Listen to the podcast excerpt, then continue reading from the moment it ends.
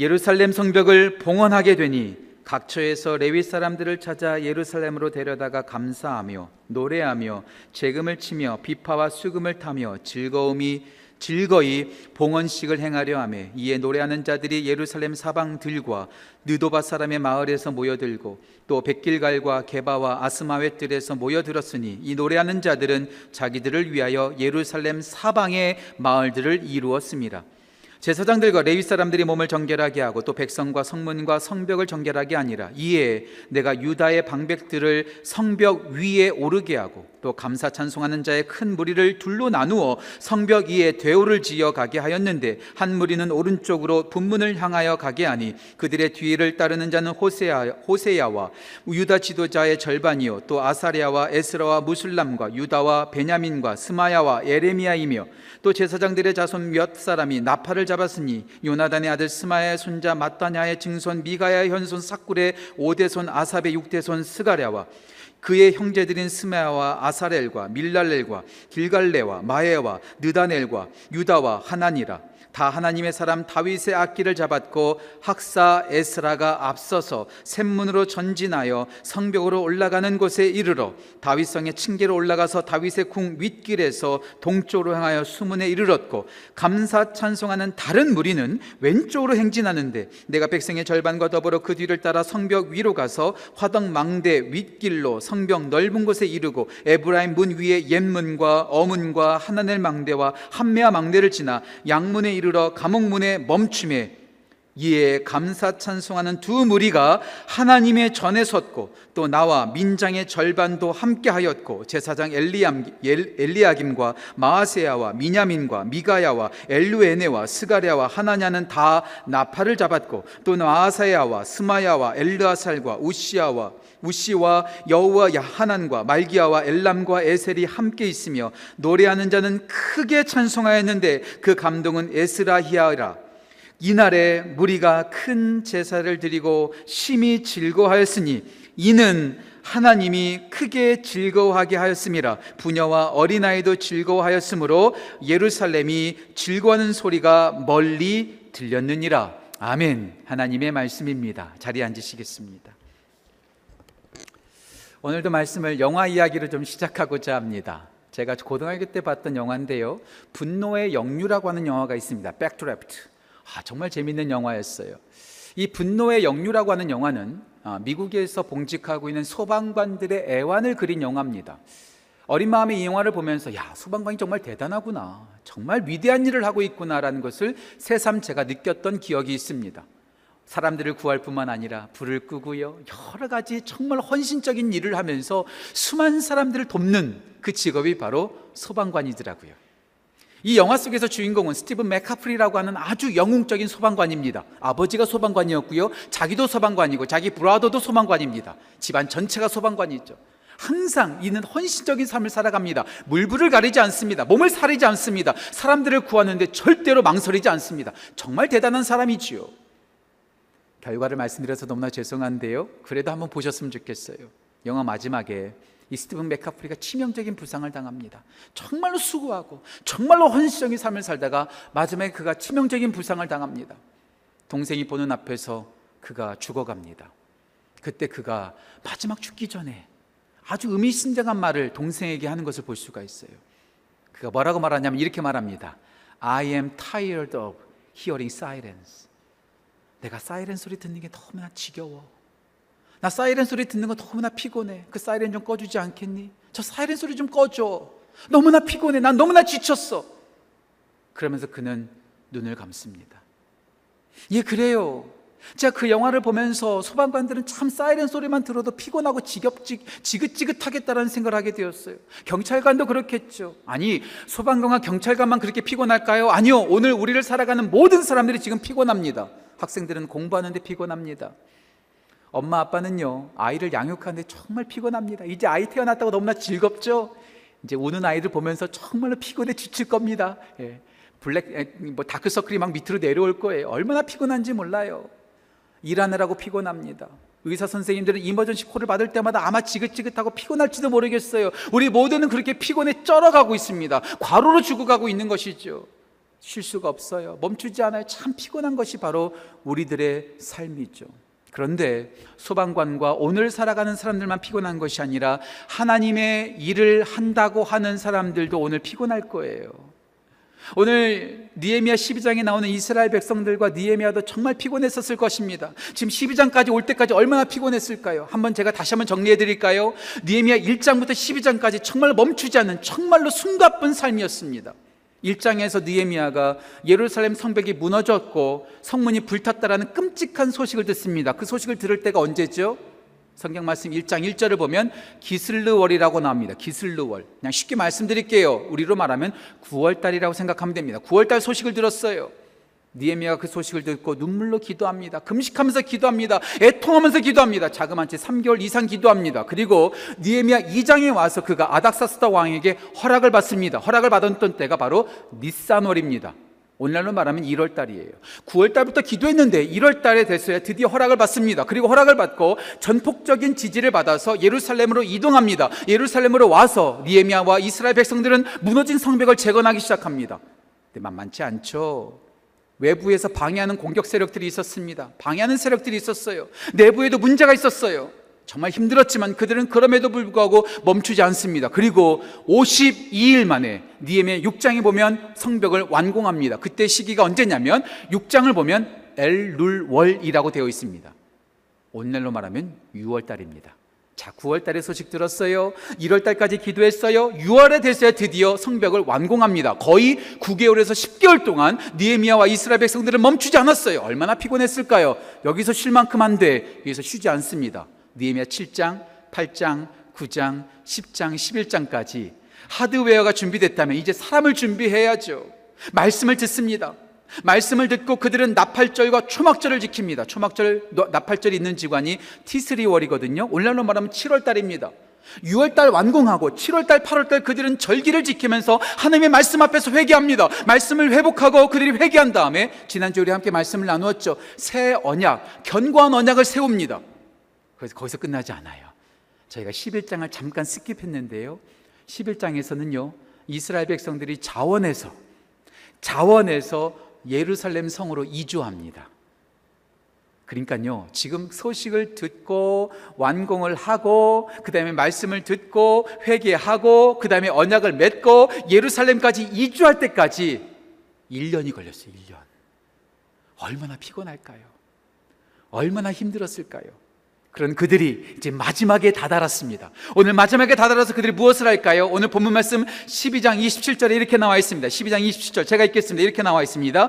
예루살렘 성벽을 봉헌하게 되었다는 거예요. 와, 드디어 1년 만에 봉헌하게 되는데 어떤 일이 일어납니까? 각처에서 레위 사람들을 찾아 예루살렘으로 데려다가 감사하며 노래하며 재금을 치며 비파와 수금을 타며 즐거이 봉헌식을 행하더라. 와, 그렇구나. 너무나 피곤하지만, 너무나 지쳐있지만, 너무나 힘들지만 이 모든 사명을 완수하니까 뭐가 넘치는 거예요?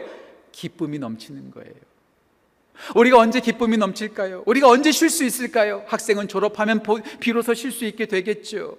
은퇴하면 쉴 수 있게 되겠죠. 그리고 우리에게 맡겨진 태스크, 우리에게 맡겨진 미션, 이 모든 사명을 우리가 완수하게 되면 그때서야 우리가 쉴 수 있고 그 사명 완수의 기쁨이 우리 가운데 주어진다는 거예요.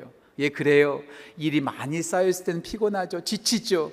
하지만 그 모든 일을 다 마치게 될 때 우리 가운데 참된 기쁨과 안식을 누릴 수 있게 된다는 것입니다.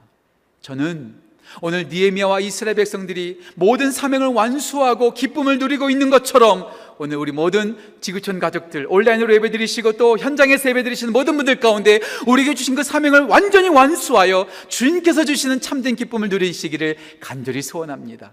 사명 완수의 기쁨보다 더 큰 것 없어요. 자, 그렇다면 오늘 피곤에 지쳐있고 지쳐있는 그 이스라엘 백성들이 누리고 있는 기쁨은 무엇일까요? 또 우리가 다 함께 소망해야 될 기쁨은 어떤 기쁨일까요? 오늘 그 기쁨에 대해서 함께 말씀을 나누고 그 기쁨을 누리는 은혜가 우리 모두에게 넘치기를 간절히 소원합니다. 그 기쁨은 뭘까요? 첫 번째, 하나님께서 우리에게 주시는 그 기쁨은 위로입니다. 위로. 기쁨을 통해서 우리가 위로를 받아요. 평안을 받아요. 격려를 받아요. 칭찬을 받아요. 안식을 얻을 수 있어요. 기쁨은 우리 가운데 위로가 됩니다. 혹시 여러분들 경건, 영성, 이런 단어를 들으면 어떤 이미지가 떠오르세요? 경건하다, 경건생활, 영성이 좋다, 이런 단어를 들으시면 여러분들은 어떤 느낌이 드십니까? 저만 그런지 모르겠는데요, 대부분 경건과 영성이란 단어를 들으면 대부분 다 심각하다, 엄숙하다, 조용하다, 진지하다, 어둡다, 이런 느낌들이 좀 주어질 때가 참 많아요. 맞죠? 물론 경건, 영성이라는 것은 조용하고 엄숙하고 진지하고 조용해야 된다는 것도 있습니다. 하지만 영성과 경건은 꼭 그렇지만은 않아요. 그것은 한편의 단면이지요. 영성은 그렇지 않을 수 있습니다. 경건이 그렇지 않을 수 있습니다. 2002년도에 제가 참 저한테 충격적인 만남이 하나 있었어요. 제가 너무나 좋아하는 영성가가 있었거든요. 기도, 영적 훈련과 성장이라는 정말로 위대한 책을 썼던 리차드 포스터라고 하는 미국의 영성가를 만날 수 있게 되었어요. 제가 섬기는 교회에 강사로 왔었거든요. 제가 얼마나 기뻤는지 그분한테 가서요, 제가 사인도 받고요, 사진도 찍었어요. 사진이 지금 저희 한국에 있는 집에 걸려 있을 정도입니다. 제가 너무나 좋아하는 목사님이셨죠. 그렇게 탁월한 영성과라면 좀 진중하고 무게감도 있고 목소리도 참 근엄하고 조용조용하고 보는 것만으로도 참 온화할 것 같지 않습니까? 그런데요, 제가 그분을 봤었을 때는요, 정말 저의 모든 기대를 다 깨트려 버리셨어요. 먼저 외모부터가 좀 특이해요. 영성가가요, 꽁지머리 하고 있었어요. 꽁지머리. 뭐 지금이야 꽁지머리 뭐 당연한 것이겠지만, 그 할아버지 같은 목사님이 올백을 해가지고 딱 꽁지머리를 하고 있는데 외모부터 깨는 거예요. 그리고요, 말하는 것마다 항상 유머가 있고요, 농담이 있고요, 조크가 있고요, 항상 얼굴에 웃음이 가득한 거예요. 제가 그 모습을 보면서 충격을 받았어요. 아, 영성이란, 경건이란 심각하고 조용한 것만은 아니구나, 함께 즐거워하고 함께 유쾌한 것이 바로 영성이구나. 왜 그럴까요? 우리 예수님이 그러셨어요. 우리 예수님 진지하기만 하지 않으셨어요. 무기 잡지만 않으셨어요. 하나님이신 예수님께서 우리 가운데 오셔서 함께 제자들과 식사하셨어요. 죄인들과 함께 식사하셨어요. 예수님께서 어떤 비판 많이 받으셨을까요? 예수님께서 이 땅에 오셔서 가장 많이 비판받으신 내용 중에 하나가 뭐냐면, 먹기를 탐하는 자다, 죄인들과 함께 밥이나 먹고 다니는 자다, 항상 놀고 다닌다고, 항상 즐겁게 다닌다고 예수님은 비판을 받으셨어요. 그래요, 우리 예수님은요, 진지하게 무게 잡고 인정받으러 오신 것이 아니라 도리어 섬기려 하고 사람들과 함께 교제하고 함께 기뻐하셨어요.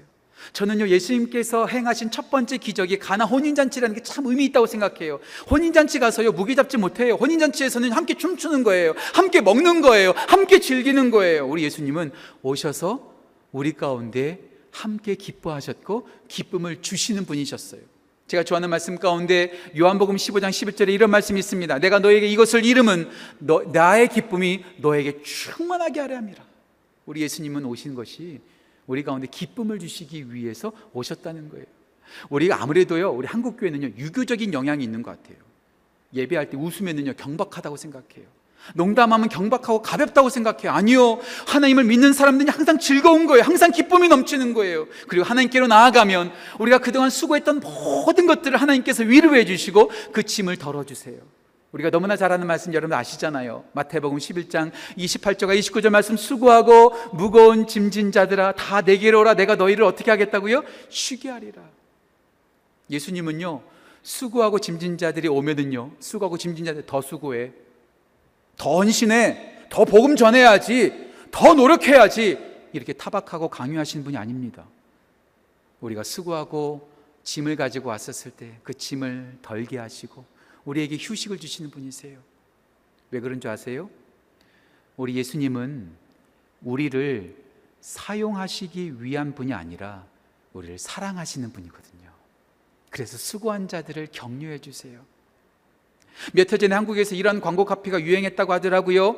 수고한 사람 떠나라, 수고한 사람 떠나라. 무슨 말이에요? 그동안 수고한 사람 휴가 떠날 만한 자격이 있다는 거예요. 여행 떠날 만한 자격이 있다는 거예요. 그만큼 수고했으니까 이제 하나님께서 더 수고하라고 말씀하시는 것이 아니라 와서 기뻐하면서 안식을 누리고 위로받으라는 것이지요. 예, 그렇습니다. 지금 이스라엘 백성들과 느헤미야는 1년 동안 수고했어요. 더 수고하라고 하나님께서 말씀하시는 것이 아니라 성벽 봉헌식을 통해서 그들이 기뻐하면서 거기서 위로를 받고 거기서 힘을 얻으라고 하나님께서 말씀하시는 것과 같은 것이지요. 오늘 본 말씀 특별히 27절 말씀 보세요. 이렇게 나와 있습니다. 예루살렘 성벽을 봉헌하게 되니 각처에서 레위 사람들이 찾아 예루살렘을 데려다가 감사하며 노래하며 재금을 치며 비파와 수금을 타며 어떻게 해요? 즐겁게 봉헌하는 거예요. 수고했으니까 즐거워할 만한 자격이 있어, 기뻐할 만한 자격이 있어, 참 너희들 수고했다. 하나님께서 격려하시고 쉼을 허락하시는 것이죠. 그들이 왜 기뻐할 수 있었을까요? 그동안 정말로 수고했기 때문에, 기뻐할 만한 자격이 있기 때문에 기뻐하는 것도 있겠지만, 그들이 기뻐하는 가장 중요한 요소가 있어요. 그들이 기뻐할 수 있는 가장 중요한 원인이 있어요. 저는 오늘 본문 말씀 속에서 이 말씀이 참 중요한 말씀이라고 생각합니다. 마지막 절 43절인데요 영상을 보고 우리 같이 한 목소리를 같이 읽었으면 좋겠어요. 43절 부분입니다. 같이 읽겠습니다. 이날에 무리가 큰 제사를 드리고 심히 즐거워하였으니, 여기가 중요합니다. 이는 하나님이 크게 즐거워하게 하셨습니다. 하나님께서 크게 즐거워하게 하셨다. 영어로 보니까 God had given them great joy. 하나님께서 그들에게 큰 기쁨을 주셨다는 거예요. 그들 스스로가 기뻐하는 것이 아니라, 야 우리 너무 수고했어, 너무 수고하지 않았니? 스스로 자화자찬하고 있는 것이 아니라, 수고하고 땀을 흘린 그들에게 하나님께서 위대한 큰 기쁨을 주셨다는 거예요. 여기서 조이라는 말이요, 히브리어로 보니까요 행복이란 뜻도 있더라고요. 행복, 행복하게 하셨다는 거예요. 위로를 주셨다는 것이죠. 예, 그래요. 수고하고 땀을 흘리고 정말로 열심히 사명 완수를 위해서 달렸던 사람들, 기뻐함을 통해서 하나님께서 위로의 기쁨을 허락해 주십니다.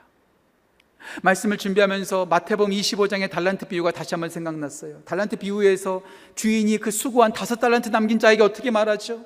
그 수고한 2 달란트 남긴 자에게 어떻게 말하죠? 잘하였도다, 착하고 충성된 종아, 네가 적은 일에 충성하였음에 네보다 더 큰 일을 맡기리니 네가 주인의 즐거움에 참여하게 될 것이다. 예, 그래요. 우리가 사명 완수를 하게 되면 하나님과 함께 즐거워하면서 그 안에서 기쁨을 누리고, 그 안에서 격려를 누리고, 그 안에서 칭찬을 받는 것이죠. 예, 그래요. 우리 하나님은요 심각하게, 너 더 심각해져야 돼, 너 더 죽도록 충성해야 돼, 우리를 드라이브하고 컨트롤하고 우리를 힘들게 하시는 분이 아니라, 우리 가운데 기쁨을 주심으로 우리가 쉬게 하시고, 기쁨을 주심으로 우리를 위로하게 하시는 분이라는 것이죠. 저를 포함하여 우리 교회 가운데 이러한 기쁨이 넘쳤으면 좋겠어요. 우리 가운데 맡겨주신 그 사명을 끝까지 완수하고, 예배를 잘 드리고, 말씀을 잘 읽고, 제자훈련을 잘하고, 복음 전파를 잘하고, 선교사역을 잘 감당해서 마지막에 하나님께서 주시는 그 위로의 기쁨, 칭찬의 기쁨, 격려의 기쁨을 우리 모두가 누렸으면 좋겠어요. 이런 표현에서 참 죄송하지만은요, 이 하나님께서 주시는 이 위로의 기쁨과 격려의 기쁨을 맛본 사람은요 끊을 수가 없어요. 그래서 그 위로의 기쁨과 격려의 기쁨을 맛본 다음에 더 또 헌신하게 되는 거예요. 더 달려가게 되는 것이죠. 이 위로의 기쁨을 저를 포함하여 우리 모두가 소망하고, 그 안에서 위로받고 격려와 칭찬을 받는 귀한 은혜가 우리 모든 성도들 가운데 넘치기를 주님의 이름으로 축원합니다. 기쁨은 위로입니다. 2번째, 기쁨은 자랑입니다. 자랑하는 거예요. 기쁨은 자랑하는 거예요. 저는 뉴스를 전공하지 않았습니다. 미디어를 전공하지 않았습니다. 그런데 뉴스에는요 2가지의 아주 중요한 요소가 있다고 저는 생각합니다. 틀릴 수도 있겠지만 저는 맞다고 생각해요. 뉴스에는 아주 중요한 2가지의 요소가 있습니다. 첫 번째, 정확해야 합니다. 뉴스는 정확해야 됩니다. 뉴스가 틀리다면 그것은요 진짜 잘못된 것입니다. 엄청난 것이죠. 페이크 뉴스, 진짜 나쁜 것입니다.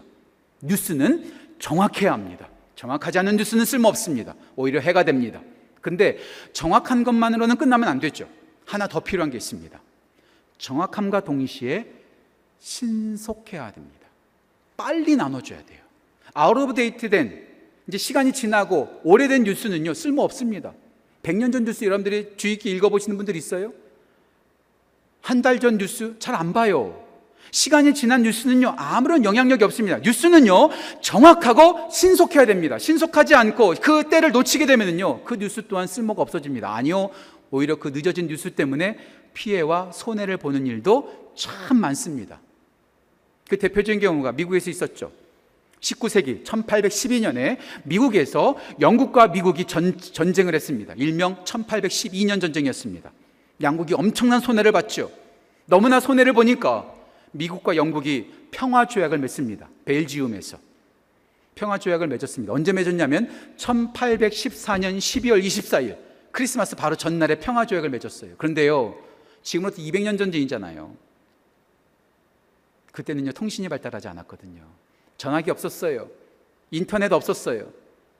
유럽에서 평화조약을 맺었음에도 불구하고 그 평화조약의 소식이 미국까지 오는데 한참 걸렸습니다. 그리고 그 소식이 전해지기 전에 우리가 알고 있는 미국 뉴올리언스에서 앤드류 잭슨 대통령, 그때는 대통령이 아니었죠.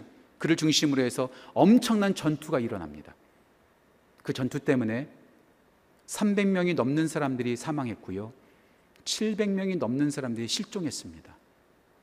평화조약이 맺어졌음에도 불구하고 그 소식이 늦게 전해졌기 때문에 그 사실을 모른 채 여전히 전투에서 무고한 생명, 죽지 않아도 될 1000명이 넘는 숫자가 갑작스럽게 다 죽어버렸다는 것이죠. 정말 비극적인 거 아닙니까? 빨리 전해졌다면, 신속하게 전해졌다면 그런 무고한 생명이 희생하지 않았을 것입니다. 지금으로부터 75년 전, 바로 어제였죠, 우리나라는 광복을 맞이했습니다. 1945년 8월 15일 일본의 천황은 무조건적인 항복을 선언했습니다. 그들은 패전했습니다. 그리고 우리나라는 비로소 광복을 맞이하고 해방을 맞이했습니다. 그런데요, 당시에도 통신이 발달되지 않았기 때문에 이 소식이 전국의 모든 사람에게 한꺼번에 알려지지 않았을 것 같아요. 자신의 나라가 멸망했음에도 불구하고 여전히 기세등등하게 돌아다니는 일본 순사가 있었을 거예요. 그렇지 않겠어요? 우리나라가 해방되었고 자유의 몸이 되었음에도 불구하고 아직도 여전히 일본 순사만 보면 두려워 떠는 그러한 조선의 사람들도, 대한민국의 사람들도 있었을 거라는 거죠. 소식이 전해졌다면 더 이상 두려워 떨 필요가 없는데 두려워 떨고 있는 거예요. 소식이 전해졌다면 빨리 도망쳐야 되고 빨리 약고 죽어야 되는데 여전히 기세등등했던 사람들이 있었을 거라는 것이죠. 전 이 사실을 보면서 복음도 그렇다는 생각이 들어요. 예수님께서 이미 십자가에서 승리하셨는데 아직도 죄 가운데서 교만하게, 강팍하게 살아가는 사람들이 얼마나 많은지 몰라요. 아니요, 그보다 더 불행한 것은 뭔지 아세요? 예수님께서 십자가에서 우리의 모든 죄를 다 사하시고 모든 사망 권세를 이기셨는데 여전히 우리가 찌질하게 살아가고 있는 사람들이 있지 않습니까? 여전히 죄로 힘들어하고 여전히 사망을 두려워한 채 살아가고 있는 사람들이 우리 가운데 있지는 않나요? 아직도 예수님의 승리와 예수님의 복음을 몰라서 두려워 떨고 있는 자들에게 그 예수님의 살아나심과 예수님의 부활과 그 복음을 빨리 전해야죠. 빨리 전해야죠. 전하지 않고 어떻게 그들이 알겠습니까? 그래서 사도 바울은 로마서 10장 14절과 15절에서 이렇게 말합니다. 전파하는 자가 없이 어찌 들을 수 있겠습니까? 어째 보내심을 받지 않고 어떻게 전파할 수 있겠습니까? 빨리 가서 전해야죠. 빨리 가서 알려줘야죠. 우리가 승리했다고. 더 이상 찌질하게 살지 말라고. 더 이상 교만하지 말라고 이렇게 말해야 되지 않을까요? 오늘 이스라엘 백성들은 거의 1년 만에 성벽을 완공합니다. 그리고요, 그 성벽 완공한 그 잔치를요, 엄청나게 크게 합니다. 왜 그럴까요? 그 완공의 소식, 사명 완수의 소식을요, 만방에 알리는 거예요. 만방에 알리는 거예요. 모두에게 자랑하는 거예요. 자랑하는 거예요. 오늘 말씀 보실까요? 특별히 27절 전반부 보세요. 이렇게 나와 있습니다. 예루살렘 성벽을 봉헌하게 되니 각처에서 사람들이 몰려드는 거예요. 각처에서. 28절과 29절도 보실까요? 이렇게 나옵니다. 이에 노래하는 자들과 예루살렘 사방에서 사람들이 모여들고요. 29절입니다. 백길갈과 게바와 아스마의 들에서 모여들었으니 이 노래하는 자들은 자기를 위하여 예루살렘 사방의 마을들을 이루었습니다. 극히 일부분만 기뻐하는 것이 아니라 예루살렘에 있는 모든 사람들에게 알려주는 거예요. 우리가 다 이루었다고. 너희들은 해방되었다고. 너희들은 승리했다고. 이제 더 이상 찌질하게 살지 말라고. 두려워하지 말라고. 우리가 승리했다고 지금 선포하고 있는 것을 볼 수가 있습니다. 여기서 끝나지 않아요. 그들이 노래를 부르는데 큰 소리로 노래를 부릅니다. 말씀 하나만 더 볼까요? 42절입니다. 42절 이렇게 나옵니다. 노래하는 자는 어떻게 찬송했어요? 크게 찬송했어요. 크게 찬송해서 어떻게 됐을까요? 43절입니다. 예루살렘의 즐거워하는 소리가 멀리까지 들렸다는 거예요. 모든 백성이 들었도록. 그래서 교회에서 간증하는 거예요. 자기 자랑하려는 것이 아니고요, 하나님께서 이렇게 승리하셨다고 모든 성도에게 알려주는 거예요. 이것을 알라고, 믿음으로 살라고, 능력으로 살라고, 하나님의 신뢰함으로 살라고, 더 이상 두려움으로 살지 말라고. 그래서 간증하는 거거든요. 지금 이스라엘 백성들은 기뻐하면서 크게 기뻐합니다. 자랑합니다. 모든 백성이 듣도록 자랑합니다. 그런데요, 자기 백성들에게만 이 사명 완수의 소식을 전하지 않아요. 오늘 하나 더 중요한 게 있어요. 이들이 봉헌식을 하면서 성벽 위에 올라가서 행진을 합니다. 이 장면이 참 중요한 장면이에요. 31절 말씀 보실까요? 31절 이렇게 나옵니다. 이에 내가 유다의 방백들을 성벽 위에 오르게 하고 감사 찬송하는 자의 큰 무리를 둘로 나누었다. 자, 보세요. 성벽이 이렇게 원으로 되어 있지 않았겠습니까? 이렇게 원으로 되어 있는데 골짜기 문, 이쪽 지역에 있어요. 이 골짜기 문에서 사람들이 모여요. 모여서 한쪽은 오른쪽으로 가게 하고 한쪽은 왼쪽으로 가게 하면서 이 성벽의 서클을 다 도는 거예요. 다 도는 거예요. 돌면서 행진합니다. 왜 이스라엘 백성들은 성벽 봉헌식을 하면서 큰 무리가 오른쪽으로 왼쪽으로 돌면서 이 위를 올라가 있을까요? 왜 이런 일을 행하는 것일까요? 물론 여러 가지 다양한 이유가 있겠지만 저는 그 이유 중에 하나가 뭐냐면 그들이 성벽을 공사하고 있을 때 반대하고 조롱하고 비웃고 위협했던 원수들에게 봐라! 이렇게 우리가 튼튼하게 성벽을 지었어! 라고 선포하는 모습도 있다고 생각합니다. 그들은 어떻게 이스라엘 백성들이 성벽 공사를 할 때 어떻게 그들은 공격했죠? 예전에 봤던 말씀 한 번 더 볼게요. 느헤미야 4장 1절에서 산발랏은 성벽 공사하고 있는 이스라엘 백성들에게 이렇게 비웃습니다. 제가 읽겠습니다. 산발랏이 우리가 성을 건축한 다음을 듣고 크게 분노하여 유다 사람들을 어떻게 했어요? 비웃었다는 거예요. 야, 너희가 뭐 한다고 그래? 비웃고 조롱하고 있는 거죠. 여기서 끝나지 않아요. 도비아는요, 보다 더 구체적으로 그들을 공격합니다. 4장 3절 말씀입니다. 이렇게 나와 있죠. 암몬 사람 도비아는 곁에 있다가 이르되 그들이 건축하는 돌 성벽은 여우가 올라갈지라도 곧 무너지리라. 야, 너희들 지금 성벽 건축하고 있어? 여우가 올라가도 무너질 거야. 너희들 부실 공사하고 있잖아. 능력 없잖아. 그만둬. 너희들은 깜도 안 돼. 지금 그렇게 조롱하고 있는 거예요. 그럼에도 불구하고 이스라엘은 멈추지 않았습니다. 그래서 성벽을 완공했어요. 여우가 올라가도 무너진다고 조롱했던 그들 앞에서 여우가 아니라 큰 무리가 올라가는 거예요. 고고학자들의 얘기를 들어보니까 이 성벽의 넓이가요, 성인 남자 3명이 올라갈 수 있는, 3명이 이렇게 일렬로 설 수 있는 그런 넓이랍니다.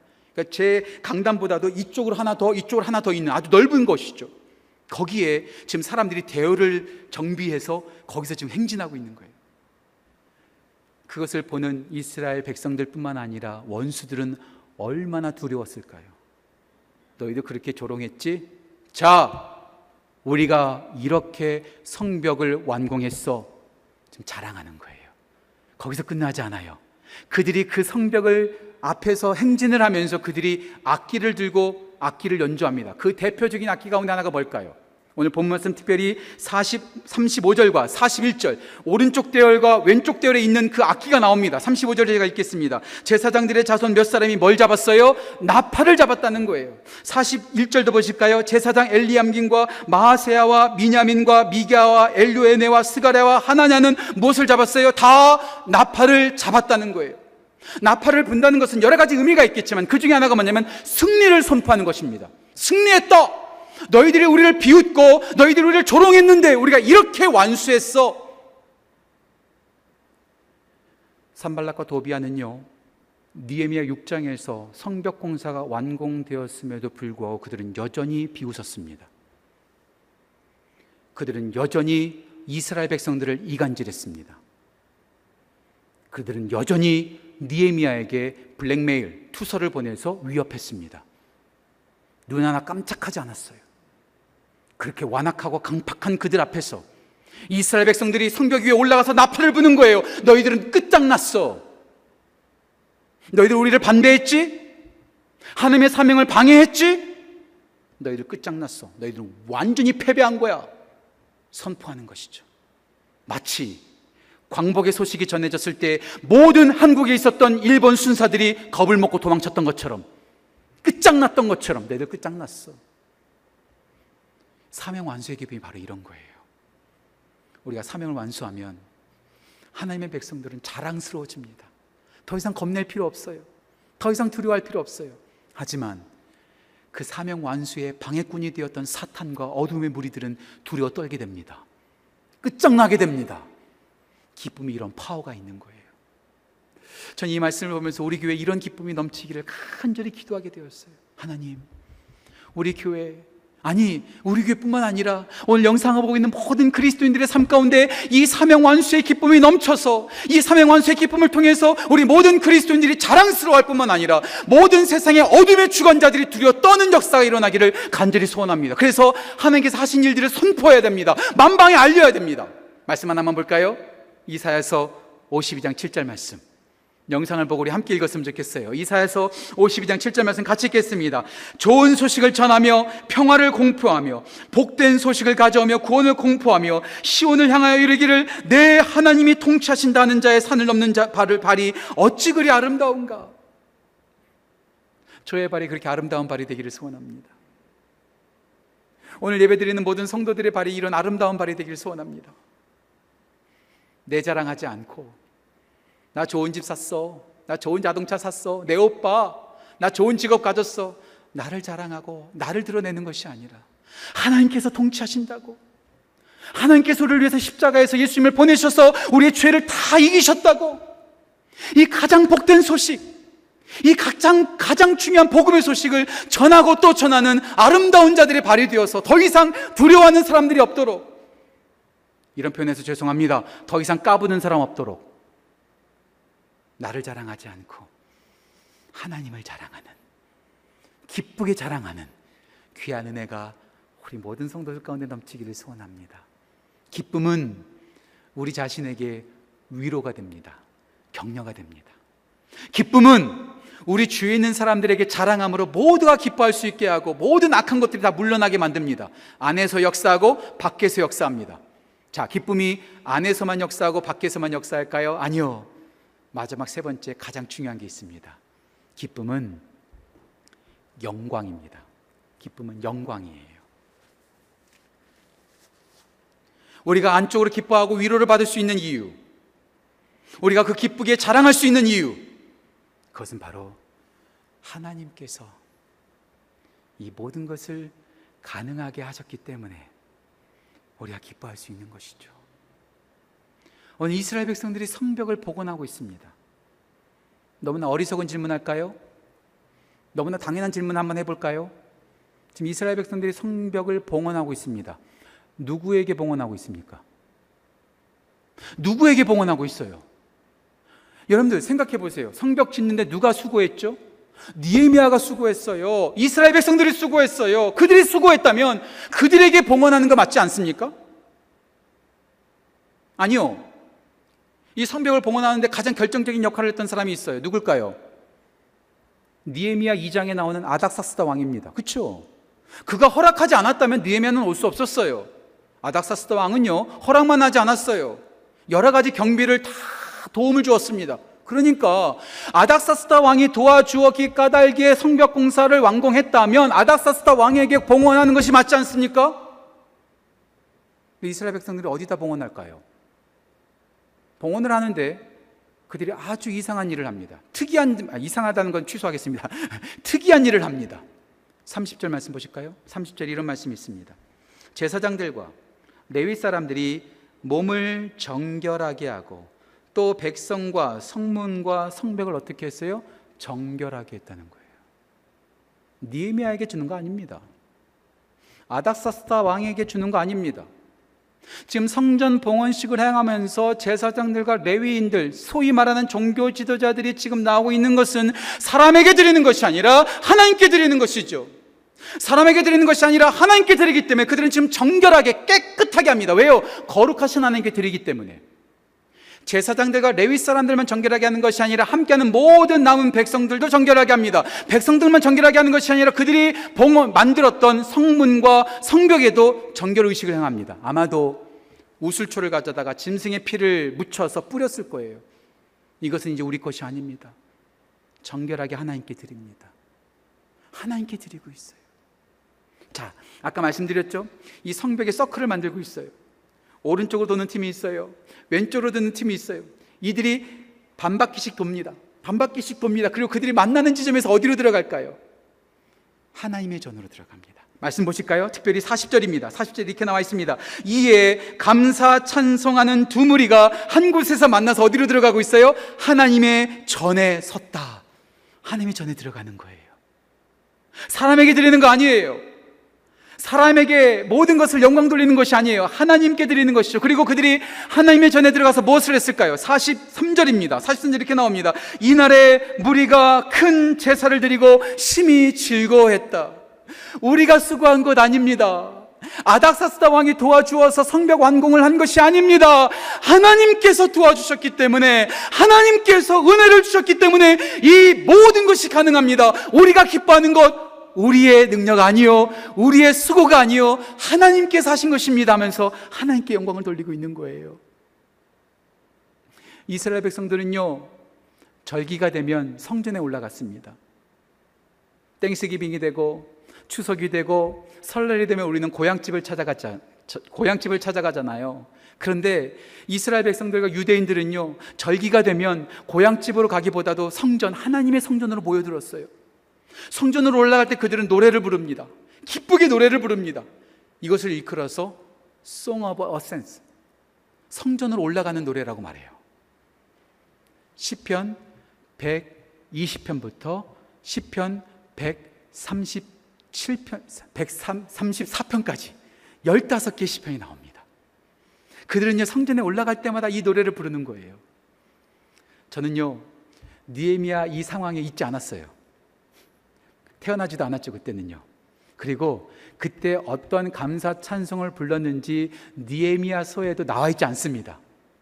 여기서는 제가 그냥 거룩한 상상력을 동원할게요. 그들은요, 올라가면서 성전으로 올라가는 노래를 불렀을 거예요. 성전으로 올라가는 노래 중에서 어떤 노래를 불렀을까요? 저는요, 그 중에서 분명히 시편 127편 1절을 불렀을 거예요. 영상을 보고 같이 한번 읽어볼까요? 시편 127편 1절 같이 읽겠습니다. 여호와께서 집을 세우지 아니하시면 세우는 자의 수고가 헛되며 여호와께서 성을 지키지 아니하시면 파수꾼의 깨어있음이 헛되도다. 그들은 성전을 올라가면서 자기들이 수고하고 아닥사스다 왕이 도와주어서 이렇게 성벽 완공을 했지만 우리의 수고가 아니고 아닥사스의 도움이 아니라 하나님께서 도와주셨고 하나님께서 도와주셨기 때문에 이렇게 세울 수 있었다. 하나님께 영광을 돌리고 있는 거예요. 하나님께 영광을 돌리고 있는 거예요.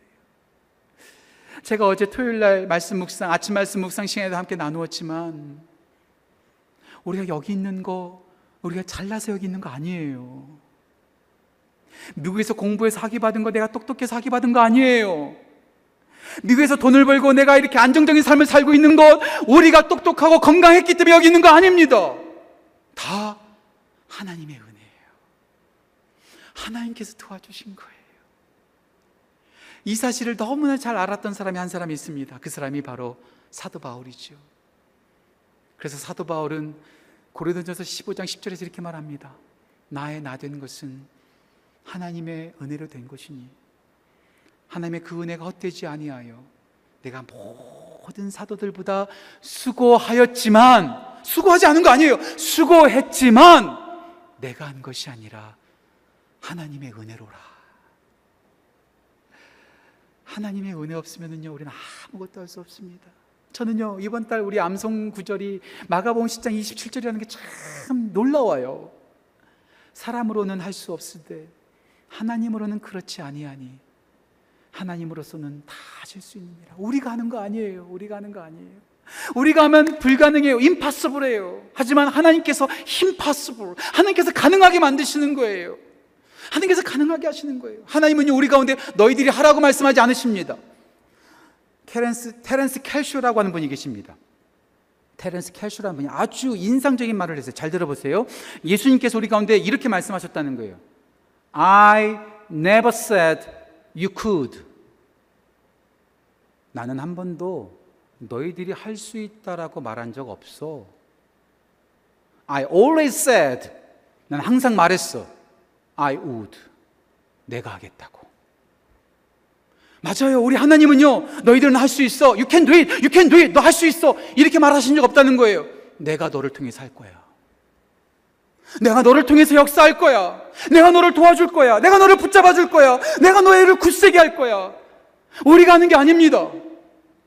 우리가 잘난 척하면 안 돼요. 내가 잘한 것처럼 우리가 자화자찬에 빠지면 안 됩니다. 우리가 여기 있는 거 다 하나님의 은혜입니다. 이스라엘 백성들은 내가 수고했다고 자화자찬하지 않습니다. 사람에게 영광 돌리지 않습니다. 오직 하나님 아버지께 영광을 돌리고 감사 찬송을 하는 것이죠. 여호와께서 세우지 아니하시면 세우는 자의 수고가 헛되고, 여호와께서 지키지 아니하시면 파수꾼의 깨어있음이 헛됩니다. 우리가 한 것이 아닙니다. 하나님께서 하셨습니다. 하나님께 영광의 예배를 드리는 거예요. 하나님께 기쁨의 예배를 드리고, 그들은 지금 성전에 모여서 함께 예배하는 것이죠. 전 우리 교회가 이제 다시 모여서 함께 하나님께서 우리 가운데 행하신 일들을 함께 감사하고 함께 기뻐하는 놀라운 영광의 예배가 다시 회복되어지기를 간절히 소원합니다. 첫째 주보다 두 번째 주가 더 많이 오셨어요. 두 번째 주보다 오늘 더 많이 오신 것 같아요. 앞으로 이제 예배가 하나 둘씩 더 늘어나고 싶어요. 우리가 이제 온라인으로도 예배 드리시면 예배 드리세요. 괜찮아요. 절대로 정죄감 갖지 마세요. 건강상의 문제로 못 들어올 수 있어요. 하지만 우리가 이제 건강이 허락된다면 우리가 철저하게 위생을 지키고 방역하면서 함께 모여서 함께 예배하는 거예요. 온라인으로 같이 성경 공부하는 거예요. 그래서 우리를 통해서 역사하신 그 하나님을 기뻐 찬양하는 것, 이것이 우리 가운데 있는, 우리가 소망해야 될 기쁨이라고 저는 믿습니다. 기쁨을 통해서 위로를 받습니다. 기쁨을 통해서 우리는 하나님을 자랑합니다. 그리고 기쁨을 통해서 하나님께 영광 예배를 드립니다. 전 설교를 시작하면서 영화에 나오는 하나의 대사를 여러분에게 소개해드렸어요. 사이렌 소리가 너무나 피곤하다고, 너무나 피곤하다고. 졸업하면 피곤이 더 없어질까요? 잠깐은 없어지겠죠. 은퇴하면 피곤이 사라질까요? 잠깐은 사라지겠죠. 아프다가 병원에서 퇴원하면 평안해질까요? 아니요. 이런 말씀 드려서 죄송하지만 또다시 아플 겁니다. 이스라엘 백성들은 선병왕궁을 했어요. 완전히 피곤이 사라졌을까요? 아니요. 또다시 피곤이 찾아올 것입니다. 세상은 우리를 계속해서 피곤하고 힘들게 만들 것입니다. 하지만 하나님의 사람들은 그 피곤함 속에서 하나님의 은혜를 경험하고 하나님께서 주시는 더 놀라운 축복을 경험할 줄 저는 믿습니다. 지난주 예배를 마치고 잠깐 있는데 저한테 카톡이 왔어요. 아까 광고해드렸던 우리 박세국 집사님께서 소천하셨다는 소식을 들었습니다. 목회자들에게 같이 신앙생활했던 믿음의 사람들이 이렇게 곁을 떠나갈 때마다 얼마나 마음이 무너지는지 몰라요. 죄송합니다, 이런 표현에서. 우리 박세국 집사님 참 각별하신 분이셨어요. 저한테는 그래요. 오래도록 암투병을 하셨어요. 대장암으로 너무나 괴로워하셨어요. 부족한 종이 가서 믿음을 선포하고 기도하면 이분이 말하는 거예요. 목사님, 기도 때문에 제가 더 살아나는 것 같다고. 그때마다 제가 얼마나 큰 부담이 돼요. 이분이 정말로 기도하고 나면은요, 키모도 더 잘 받으시는 거예요. 그 키모를 받는 중에도 주일날 예배를 드리실 때는요, 탁 정갈하게 정장을 입고 나오셔서 끄떡없이 예배를 드리시는 거예요. 주위 분들한테 말하는 거예요. 사모님한테 말하는 거예요. 자녀들한테 말하는 거예요. 목사님이 기도해줘서 내가 이렇게 건강하다고. 코로나가 시작되면서 이분을 찾아뵐 수도 없고 찾아가서 기도할 수도 없으니까 너무나 안타까워서 매일마다 기도했어요. 제 칠판에다가 박세국 기사님 이렇게 써놓고 제가 날마다 기도했어요. 근데 그런 분이 소천하셨다고 하니까 참 얼마나 가슴이 아팠는지 몰라요. 목사로서 이런 생각이 들었습니다. 그래도 찾아가서 기도해 드렸어야 되는데 내가 기도하지 못해서, 더 기도하지 못해서 이런 것이 아닌가. 집사님께 너무나 죄송했어요.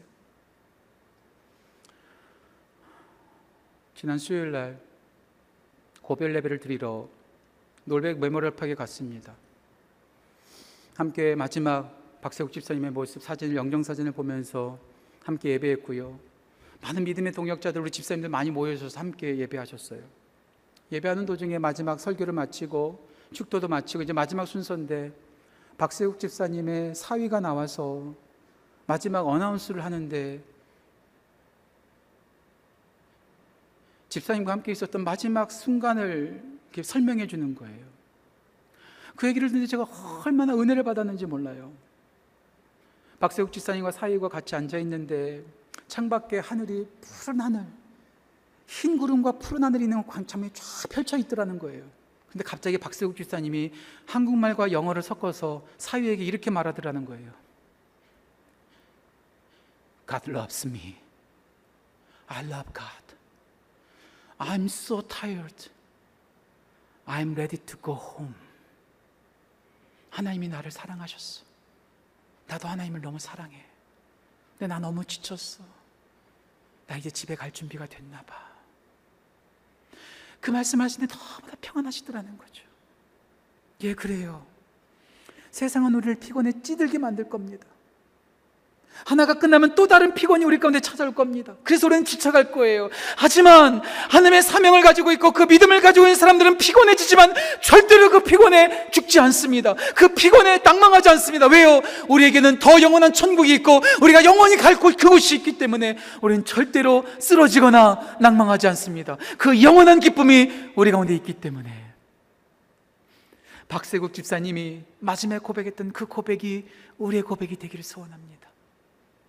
피곤한 우리들을, 피곤하게 산 우리들을 받아주실 그 하나님의 품이 있기 때문에 우리는 피곤해도 견딜 수 있고 피곤해도 사명을 따라 나아가 그 영원한 기쁨을 소망할 수 있는 것이죠. 그 기쁨을 소망하는 우리 모든 지구촌 가족들, 또 온라인으로 예배드리시는 모든 성도님들 되시기를 주님의 이름으로 축원합니다.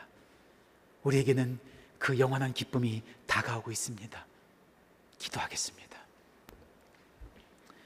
이 시간 함께 기도했으면 좋겠어요. 하나님 아버지, 우리에게 기쁨을 허락하여 주옵소서. 사명 완수의 기쁨을 허락하여 주옵소서. 그 기쁨을 통해서 지친 우리를 위로하시고 하나님의 살아계심을 자랑하게 하시고 하나님께 영광 돌리는 우리 모두 되게 하여 주옵소서. 그리고 그 마지막 기쁨을 받을 그날까지 우리가 멈추지 않고 나아가는 복된 은혜가 우리 모두에게 넘치게 하여 주옵소서. 함께 이 시간 고백하며 기도하며 나아갑시다. 기도하겠습니다. 하나님 아버지, 피곤한 우리들입니다. 지친 우리들입니다. 하루하루 살아가는 것이 어렵고 코로나 때문에 힘들고 질병 때문에 힘들고 자녀들 때문에 어려울 때도 있고 마음이 힘들 때가 있고 평안이 없어서 괴로울 때가 있습니다. 하나님, 하지만 우리 가운데 기쁨을 허락하여 주옵소서. 사명을 완수하고 기뻐했던 이스라엘 백성들처럼 위로가 우리 가운데 임하게 하시고 하나님을 온 세상 가운데 자랑하는 우리가 되게 하시고 더 나아가 하나님께 영광 돌리는 우리 모두가 되게 하셔서 세상이 주는 기쁨이 아니요, 세상이 줘서 사라지는 기쁨이 아니요, 영원한 기쁨, 그 기쁨으로 나아가는 우리 모두 될 수 있도록 인도하여 주옵소서. 우리 가운데 기쁨을 허락하여 주옵소서. 하나님, 우리에게 영원한 기쁨 허락하여 주시고 그 기쁨의 그 순간까지 나아갈 때까지 우리의 발걸음을 멈추지 않고 끝없이 전진하는 우리 모두 되게 하여 주옵소서. 감사드리며 귀하신 예수님의 이름으로 기도합니다. 아멘.